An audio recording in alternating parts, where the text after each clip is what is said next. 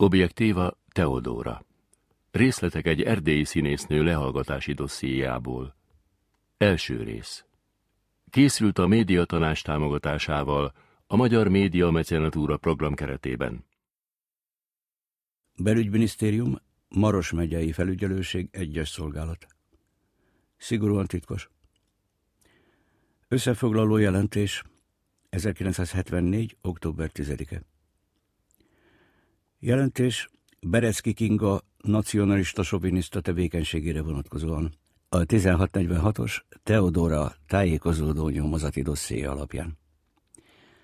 A Marosvásárhelyi Állami Színház színésznője Berecki Kinga nevére 1974. július 20-án megnyitott 1646-os számú Teodora vizsgálati dossziénak célja a nevezett álláspontjának és egyes irredentista nacionalista nézeteinek és meggyőződéseinek alapos megismerése, melyeket kapcsolatrendszerén belül terjeszt. A rendelkezésünkre álló információkból megállapítható, hogy a nevezett egyes családi találkozók alkalmával, valamint kapcsolati körében is, minden alkalmat megragad, hogy olyan eszméket hozzon szóba, miszerint Romániában az itt élő magyar nemzetiségűek elnyomásban a legelemibb alkotmányos jogaiktól megfosztva élnének, és nem tudnak érvényesülni, előre haladni politikai, társadalmi és szellemi síkon. Hangsúlyozza a történelmi igazság hamisítására irányuló jelenlegi igyekezetet, támadva a román nemzet kontinuitás elméletét Erdély területén, beleértve az üres tér irredentista nacionalista nézetét. Arra biztatja a saját köreibe tartozó írókat, hogy harcoljanak a magyar nemzettudat megőrzéseért és ápolásáért, és szegüljenek ellen az együtt élő nemzetiségek állami asszimilációs politikai gyakorlatának. Elítéli azokat az állami apparátusban vezető szerepet betöltő magyar értelmiségieket, akik családon belül a román nyelvet használják, és nem vállalnak semmit saját nemzettársaik érdekében. Többször kijelentette, hogy elege van ebből a román-magyar testvériség szlogenből, aminek nem más a célja, mint a magyarok ellehetetlenítése. Nacionalista soviniszta nézeteit kinyilvánította, úgy a Magyar Népköztársaságban, mint a nyugati reakciós emigráció előtt. Álláspontjának kijelentéseinek jellegéből kifolyólag a magyar emigráció köreiből ajánlatot kapott, hogy Nyugat-Európában és az amerikai Egyesült Államokban egyéni szavaló esteket tartson. Ezen előadások kapcsán a reakciós magyar emigráció köreinek kiadványában megjelent egy átfogó cikk, mely egyebek közt egy sor rágalmat tartalmaz hazánkra nézve. Személyiségét tekintve hangsúlyozandó, hogy Berecki Kinga nem egy eredeti tehetség, de minden rendelkezésére álló eszközt megragadott az országunkban és külföldön egyaránt jó érzékkel kihasználva kapcsolatait, a szellemi élet kiemelkedő egyéniségeivel. A színházban nem kedvelik, egoista megnyilvánulásai miatt, az utóbbi években csupán kisebb statiszta szerepeket kapott. Ezért inkább a versmondás felé fordult. Természetét számos alacsony termetéből adódó komplexus jellemzi. Olyan színésznőként ismert, aki házasságon kívüli kapcsolatokat tartott fenn, több személlyel is. Ugyancsak érvényesülés céljából. Ezekből rendszerint viták és családi konfliktusok származtak az elmúlt időszakban, melyek végül vállási helyzethez vezettek férjével, az író Váradi Attillával. Célszemély jelenleg oktatói minőségében is működik a Marosvásárhelyi Szentgyörgyi István Színművészeti Főiskolán. A kialakított környezete felszámolására és nacionalista soviniszta tevékenységek tompítására a következő megoldást tartjuk megfelelőnek. Utasítás az ötös ügyosztály részére. Kérjük ACM típusú lehallgató készülék elhelyezésének végrehajtását, megfigyelés céljából Berecki Kinga fedőnevén Teodora lakásában, cím Brasovuli, 11-es szám, 20-as ajtó, telefon 28 288. A következők érdekelnek különösképpen. Operatív értelemben lényeges beszélgetések, melyekből titkos információkra, dokumentumokra történnek utalások, külföldiekkel való közvetlen vagy közvetett kapcsolat kialakítása, kódolt üzenetek továbbítása, nacionalista irredent a beszélgetések látogatók, a célszemély utazásainak feltérképezése, diákokkal kialakult kapcsolata, mely összeférhetetlen lehet betöltött munkakörével, intim kapcsolatok.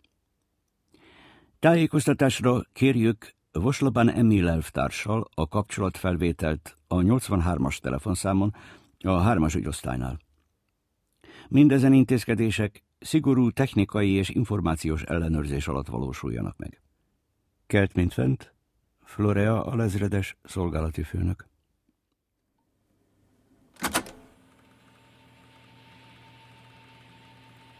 Ez akkor most ezt tetszik, ez ahogy befontam? Igen, igen, mondjuk éppen most gondolkodtam rajta, hogy lehet, hogy... 1974. november 20-a, 11 óra 32 perc. Teodóra hugával, Melindával beszélget a szobában. Az eddigi beszélgetésből kiderült, hogy Melinda nem fogja tudni letenni az érettségit ebben az évben, mert terhes. A barátját Janinak hívják. Három éve vannak együtt. Teodóra meggyőzi Melindát, hogy bármit próbálnak majd csinálni, nagyon sok pénzbe fog kerülni. És nem is ígéri, hogy biztosan meg lehet oldani a dolgot. Beszélt dr. Telekivel. Ő azt mondta, hogy ha Melinda egyetért, akkor ő megvizsgálja. Többet nem ígért, de mindezek ellenére és annak ellenére, hogy még diák vagy, és hogy ez egy nagyon kellemetlen helyzet neked is, nekem is, meg az egész családnak. Én azt mondom, hogy ne csinálj semmi olyat, amivel elveszítheted. Érted? Szerintem jobb, ha megszülsz egy, egy egészséges gyereket, mint ha hülyeségeket csinálsz, és a saját életedet is veszélyezteted. Igen, tudom, vagyis... Beszélni kell Janival is, az ő véleményét is meg kell hallgatni, mert mindketten egyformán felelősek vagytok. Igen, tudom. Aztán össze kell házasodnotok, hogy a gyereknek legyen törvényes apja. De az a baj, hogy még nem tudom. Mit? Még nem vagyok benne biztos, hogy vele akarok egész életemben. De szeretjük egymást, csak még... Idővel majd eldől, hogy együtt maradtok-e vagy sem. De már bevettem a tablettákat.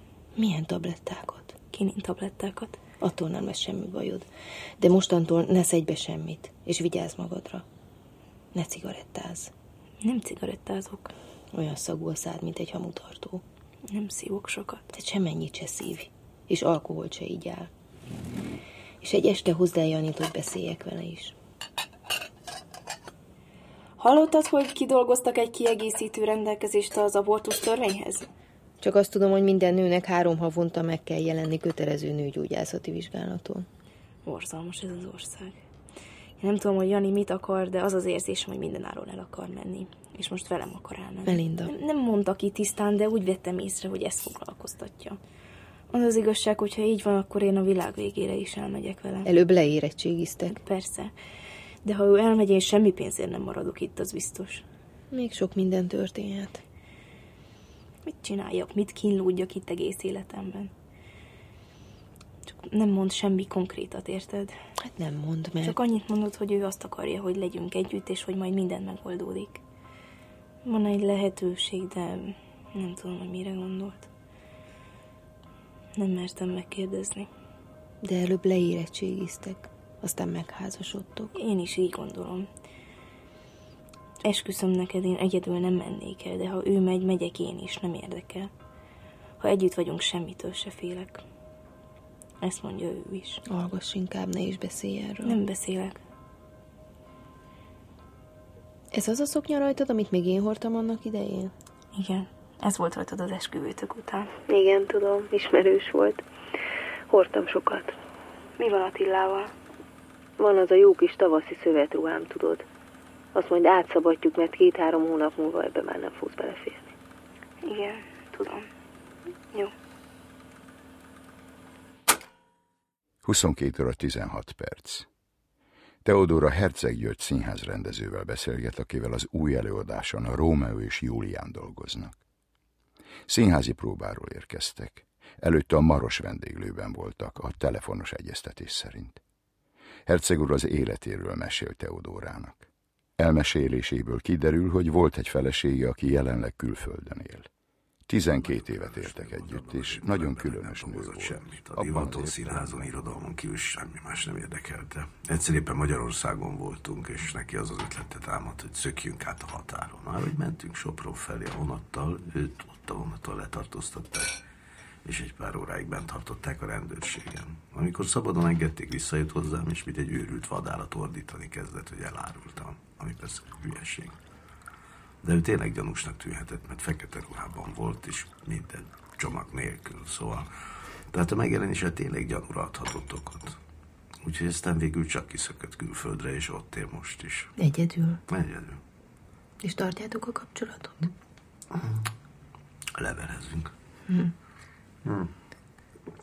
De olyanokat írkál, hogy az én helyem ott lenne mellette. Azt elfelejti, hogy már hivatalosan is elváltunk, szóval...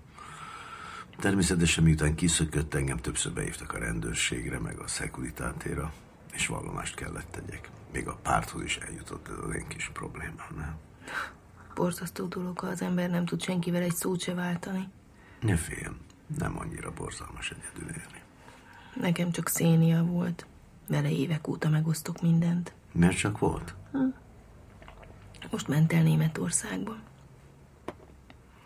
Egy fél éve újra és újra elbúcsúztunk, úgyhogy tudtuk, hogy egyszer eljön a pillanat, amikor tényleg el kell válnunk egymástól. Próbáltam magam lépésről lépésre leszoktatni róla. Sikerült is végül is. Attilával mi van? Nem tudom, nincs munkája. Nem úgy értem. Nem tudom. Érzelmileg. Tudom. Még most is szereti. Talán. De egy napot se bírnék ki vele egy fedél alatt. Lehet, hogyha most ismertem volna meg, akkor más lett volna. De most már én is megváltoztam. Hosszú hallgatás következik kettejük között.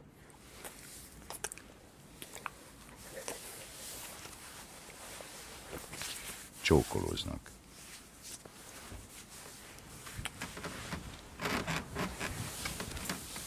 Szexuális kapcsolatot tartanak fenn.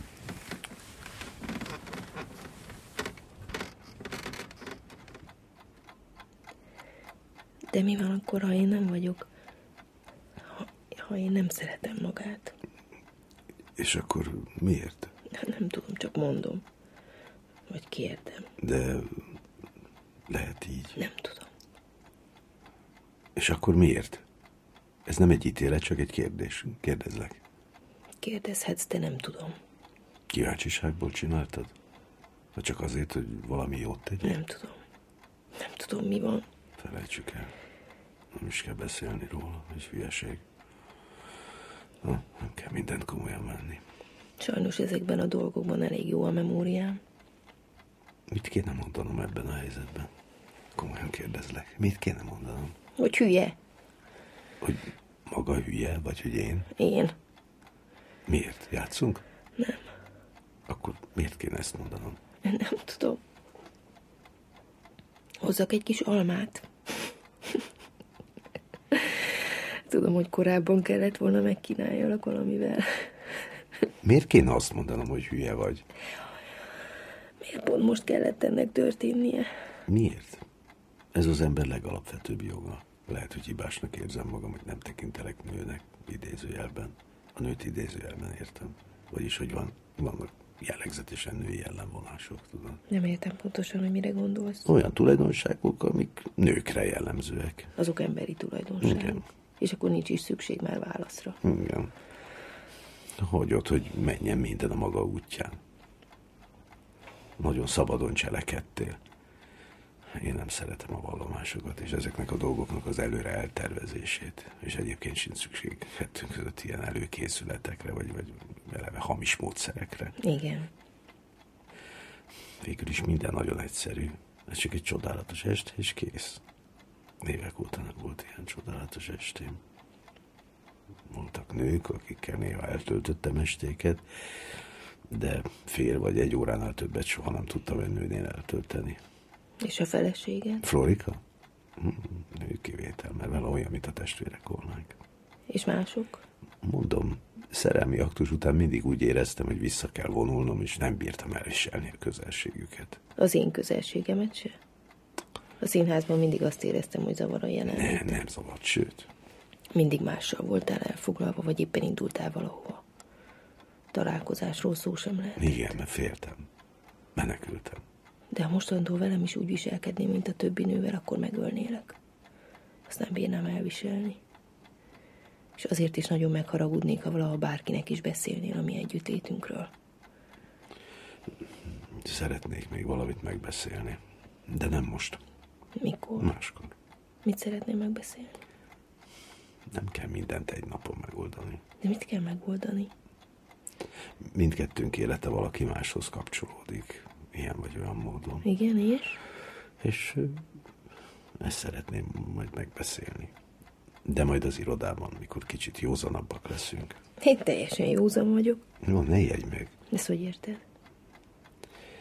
Szerinted illenénk mi egymáshoz? Ezt hogy érted? Én már kitaláltam egy megoldást, de ez nagyon nehéz lesz nekem. Mi az a megoldás? Most még nem akarom elmondani. Mi az?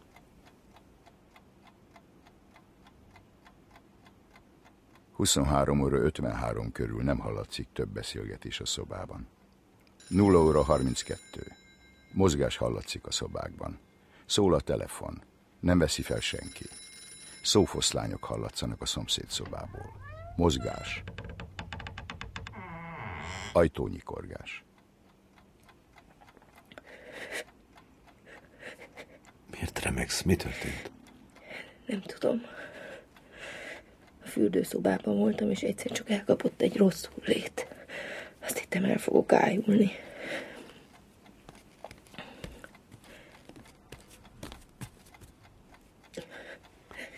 Valami nincs rendben? Mi történt? Van valami tisztességtelen, valami, valami nem helyén való ezzel az egész. Tisztességtelen. Ez a zaj, Milyen zaj? Egy belső zaj volt, és én azt hittem, hogy kintről jön, érti, nem? Tehát furdalja a lelkiismeret.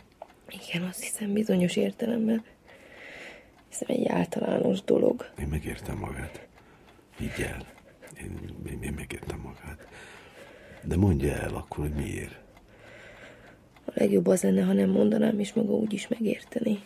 Itt mit magyarázzak itt magának? Semmi szükség a magyarázkodásra.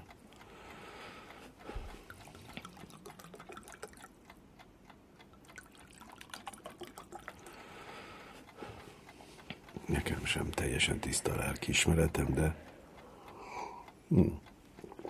semmi nem érdekel. Annyira szerelmes vagyok magában, érti? Nekem viszont kimondhatatlanul kellemes az, hogy szeret engem. Nagyon-nagyon kellemes számomra. Megmondtam magának tisztán, nem érdekel semmi. Mert ilyesmi soha nem történt még az életemben. Annyira sajnálom, hogy el kell mennem. Nem kínozom? Nem. Pont ezt akartam magának mondani, hogy máskor hasonló helyzetben nagyon nyíltan mondom más nőkkel. A, a cél az volt, hogy hát, tudja milyenek a férfiak. A maga esetében egy pillanatig sem gondoltam ilyesmire.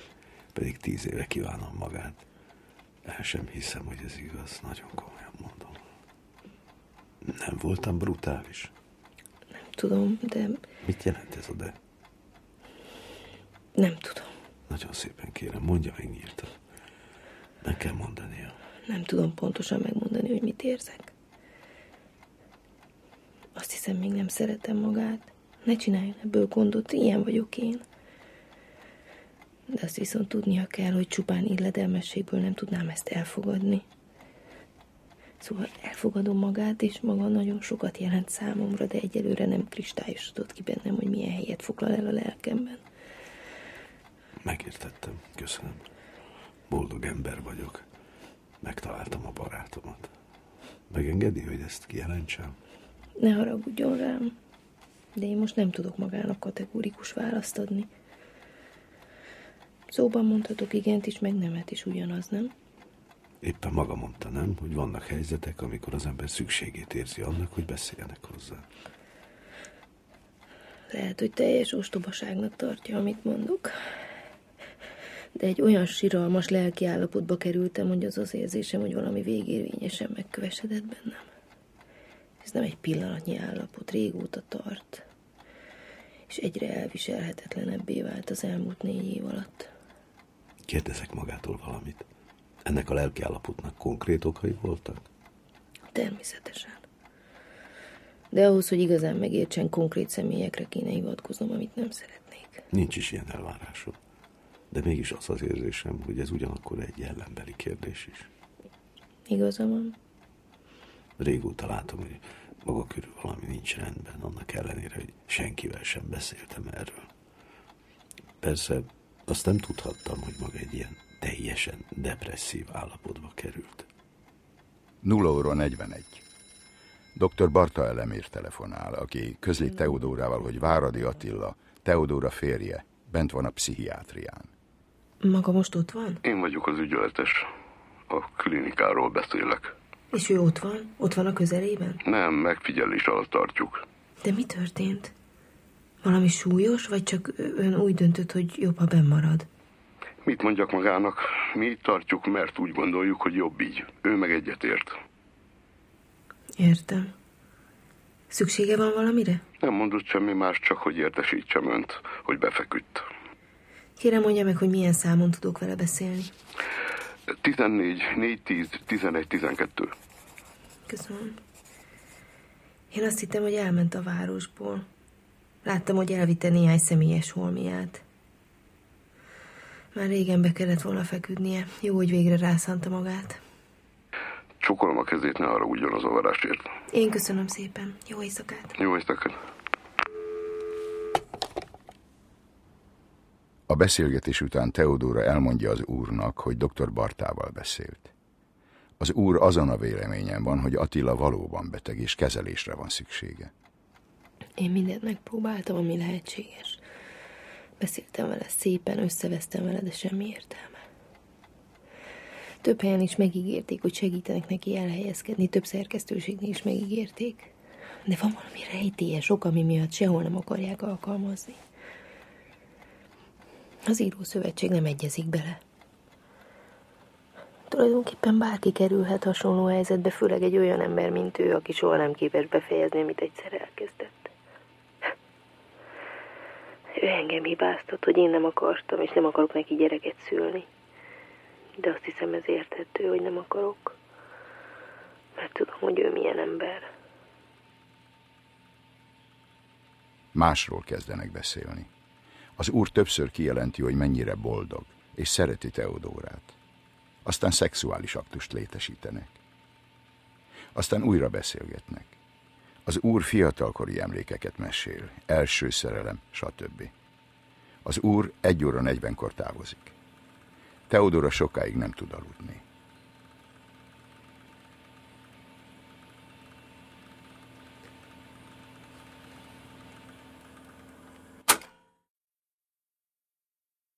Objektíva Teodóra. Részletek egy erdélyi színésznő lehallgatási dossziéjából. Az első rész hangzott el. Szereposztás. Teodóra, török és orsolya. Herceg, Máté Gábor. Szekuritáte ügynök, Hegedűs D. Géza.